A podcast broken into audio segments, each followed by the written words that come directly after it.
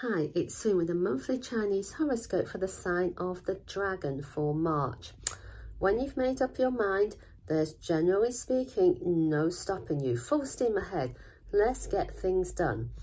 If you're hesitating over something at the moment, maybe you need to dwell upon what doesn't feel quite right.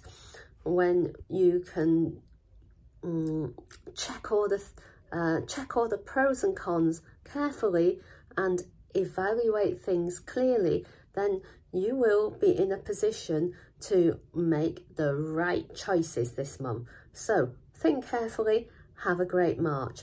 If you're enjoying our horoscopes, consider subscribing and sharing with your friends. Thank you for tuning in to Feng Shui Foon.